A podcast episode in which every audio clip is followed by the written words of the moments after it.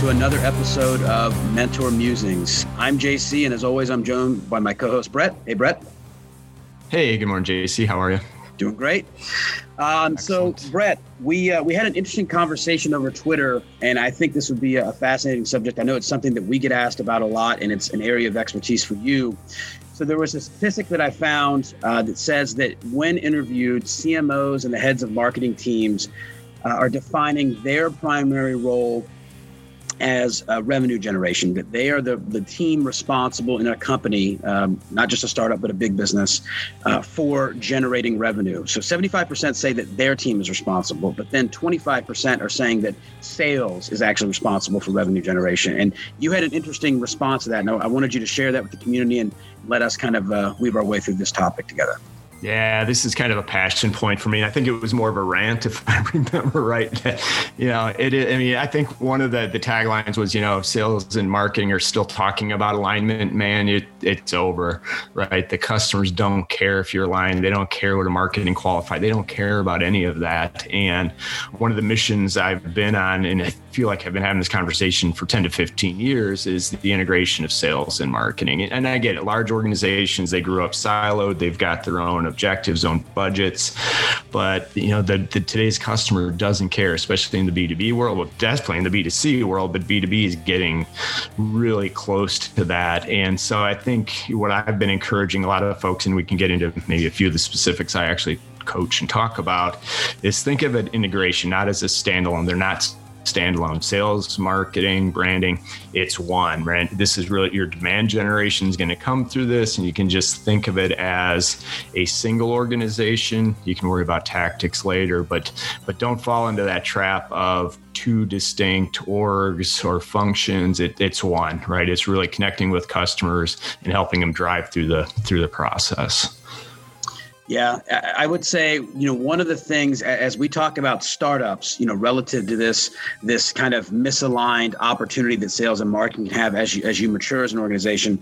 With startups, you know, you're at that acorn level stage where you can really, as the founder or, or one of the early executives and leaders, influence and, and, and, avoid this becoming an issue in the future. And it's funny because when you're a founder, uh, as I like to say, you know, you wear a lot of hats. You actually wear usually all of the hats. And um, at, at the point that you start, you are sales and you are marketing.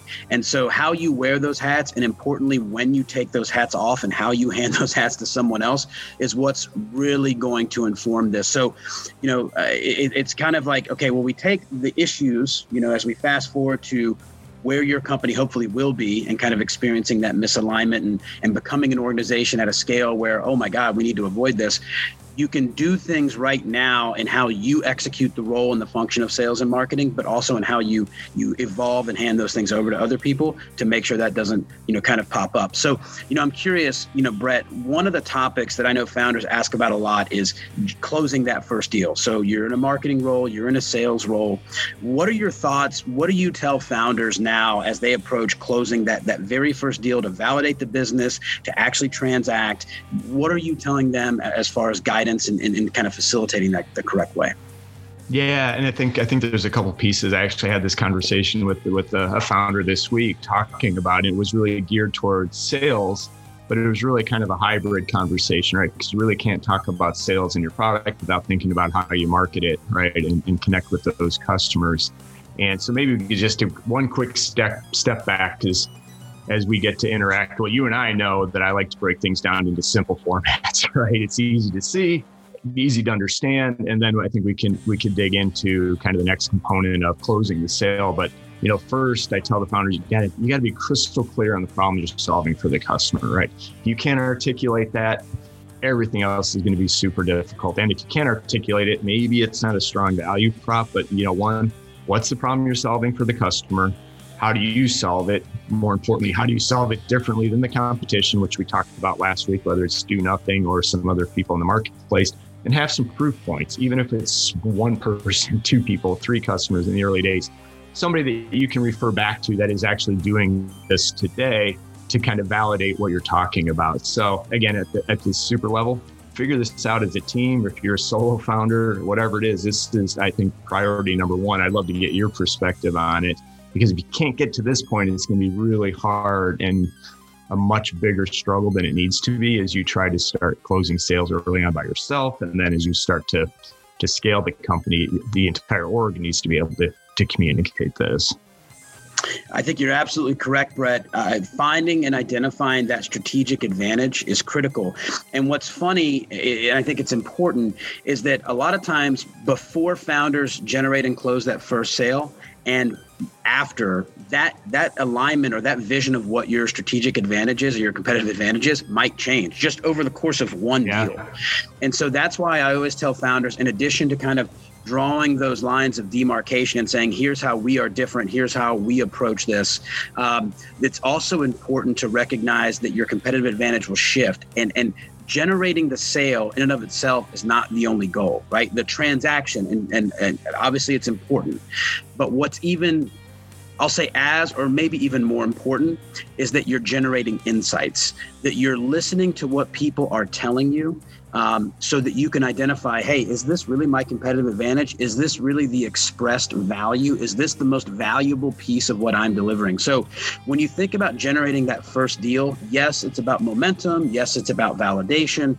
But you actually are should be focused on learning from that experience and reorganizing and refocusing your strategy accordingly. So if, if you get feedback from a customer um, and, and, they tell you uh, an insight about an alternative product that they're using um, and why your platform kind of addresses that for them, or inversely, let's say you have a potential customer who doesn't go with you and, and they tell you why. You may generate an insight into an alternative or to a competitor that helps you redraw those strategic lines. So don't just focus on completing the transaction. Don't just commit and say, this is our competitive advantage. It absolutely could change, but what you want to do is gain insights to either validate that advantage or change that advantage into the next conversation. Yeah, that's such a good point. And I think even a maybe half a step further, right? Sometimes the most valuable lessons come from why they don't buy from you. Right. Too often we get focused on, hey, they're buying this now. It's a little bit different than I thought, but there's a lot of value in gold in the folks that don't buy from you, right? Whether it's not a priority for them, you're not articulating, or the customer is doing something different that they prioritize. So don't diminish the no's, right? Because there's a lot and maybe even more value to be gleaned from some of those less successful, you know, sales calls. Absolutely. And again, what I what we know is this is that completing that first transaction is worth one unit of progress. But gaining an insight, whether it's a positive or negative outcome to that transaction, can generate many units of, of momentum right? Like like what you learn in that moment can actually produce 20 sales 50 sales a thousand sales in the future right? So uh, it really is important to think in that early stage because you are the founder. You are the person you're the you're the you're the entrepreneur who's going to be generating those insights and providing that context. You know you can't you can't outsource that too quickly. Even if you hire a sales associate you may miss out on some of that context. So i know a lot of yeah. founders they they either reluctantly or or at least are indifferent towards selling. They, they most people don't prefer to do it. It's it's not a career path that most people seek out, but it's a fundamentally important part, not just because you don't have to hire a sales associate to execute this, but because if you're not the one completing that interview, completing that process, you might miss out on these these really great uh, these really great and important insights. So, Brett, you're absolutely yeah. correct. Completing that transaction is important, but but also recognize the value of of the no. Yeah, and I think too, kind of not even pivoting, just a nice segue from that is I find a lot of these founders can be highly inefficient in their approach to who they're calling on the sales and prospects. And, you know, one of the things I advise, and I would love to get your your perspective as well, is, you know, if you're going after four, the way I kind of I put prospects into four tiers, right? A lot of the founders are really good at selling into their own network. So tier one, people who know you know they have a problem all day, every day. Those are the people you should be prioritizing. And then I've got kind of a 2A and 2B, you know, are prospects that know you but don't know they have a problem. So you got to think about, you know, an education that, hey, I could actually be more efficient if I solve this problem. Or on the flip side, know they have a problem, but they don't know you. That becomes a branding opportunity and awareness. How do you create awareness that you have a solution that gears to it? And then the last is don't know you, don't know they have a problem. Shelve them, run away.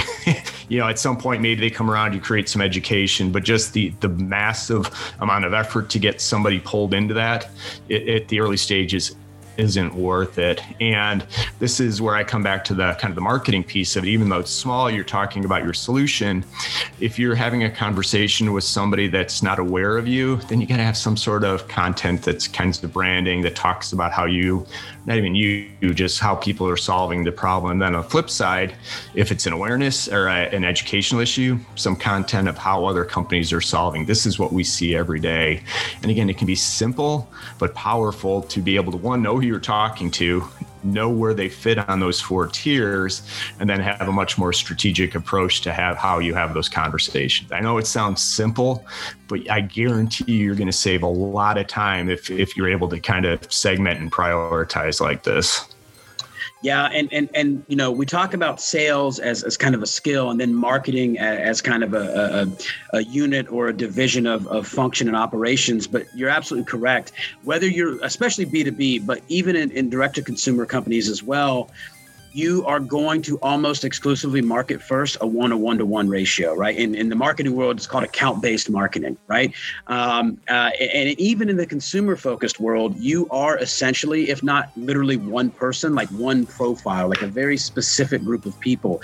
And you, it takes a while for some of those one to one marketing initiatives to be able to generate enough insights to build the right one to many strategy. So, you know, one of the things in, my world that I deal with is this idea of digital marketing and founders feeling this compelling drive to want to start spending on pay per click and social ads and direct marketing spend. And I understand why. But remember, two, two things when that happens. Number one, you haven't generated enough insights to optimize that process. So you're going to waste a tremendous amount of money, money, by the way, which you don't have. But number two is that like you were talking about, you may miss out on what you need to build from a branding standpoint. Like, what good is that traffic? What good is that eyeball? What good is that meeting if you don't have the brand or the content or the whole package of, of kind of delivery of narration that will help compel them to actually want to transact. So it's very important that when you start in this stage zero acorn level marketing and sales process that you really walk at it and don't try to rush that one to many strategy too quickly because you're going to miss out on insights and you're not going to mature and develop your brand and your content organically so that when you do start generating massive traffic you can actually convert and not just have it be wasted dollars on marketing. Yeah, that's such a good point and, and so valid. And especially in the early days, as you're starting, to, even in Newark, the, the more legacy, older brands still struggle with this, right? Because if, if a customer prospect doesn't know you and you're selling with a call to action, it's not to succeed. But a stat I came across because we know we love stats on this this program is you know at any given point your ideal target market only three percent are actually buying or ready to buy three percent. So which means if you're going to a call to action or if you just you know mass number of people making sales calls, you're going to be one highly inefficient and you're not going to have a lot of success. So if you are going to do some digital, I think you know I'm a big believer in content marketing and starting SEO and the organic. I know it's a longer tail, but the earlier you start it, the better off you're going to be. But you know, have a digital strategy, but don't rush to the, the the, demand generation side, right? People don't see the instant gratification from, you know, an awareness campaign or branding campaign, but there can be value in it. So it's really where you prioritize your dollars. But in the early days, if it's still founder-led selling, you know, I would recommend the content that you can send out ahead of time or have it on the website for those two or three specific things, and then start to build it out. Um, and I think next time we'll probably maybe get in deeper. This is really founder led at this point, so the early stage, and you know we can spend probably another half hour on you know once you start to make that pivot, you know some of the best practices and what we recommend. But yeah, it's a good point that we live in that instant gratification world, and yet there's there's some more foundational stuff that you just have to. There's really no shortcuts unless you've got that unicorn product. But guess what? People are probably going to find it anyway. And you know, I don't remember. I think the unicorn. One more stat for you. I know I'm rambling, but you know, I think it's less six one hundredths of one percent of all funded companies get to a billion dollars in sales. Right. So, taking a, a an economical or a unit economics growth to profitability is so much better for for your company. And again, I, I don't know, it, you get me on my soapbox, but you know, th- but just think of it, it's, it's a longer tail game, and you've got to build for it. But as limited resources, we understand how you know that can be uh, challenging at times. I, well, I, I, know again, this is a topic for you, Brett, that you you evangelize, you carry the flag for, and you help so many founders through your practice and and through coaching and investing through this exact topic. So I can guarantee everyone it's going to be a topic that we're going to revisit. You know, today was kind of that phase zero, stage zero, but I definitely want to hear your thoughts about as you cross that threshold. You know, going from zero to one million, but then going from one million to ten million. That's an entirely different trajectory and so some of these strategies, there'll be some continued truths, but in that next phase, I think they're going to change. So I think what we'll do is we'll, we'll leave it there for now and, and we will revisit this topic into that next stage. But in the meantime, I want to thank everybody for joining us. I want to encourage you to subscribe, hit the bell button, like this video, and share this video, you guys. Uh, if you're a founder, if you are a mentee, you can also be a mentor. So if there's someone else out there who you think is struggling or has questions about the right way to execute that initial sales and marketing strategy, or any of the other topics that we've covered so far, send this video to them, be a mentor, engage in the fraternity of founders and be part of the solution for them. And then in the meantime, also engage with Mentor Musings on Twitter at Mentor Musings. Find Brett and I on Clubhouse. Find us on Twitter personally, on LinkedIn. We are available. We are here. We are a resource and we are an ally. So uh, we'll leave it there. Brett, thank you for joining as always. Thank you guys for tuning in, and we'll see you next time on Mentor. Yeah, thanks, JC. Have a great weekend, everyone. We'll talk to you next week. Cheers. Bye, guys.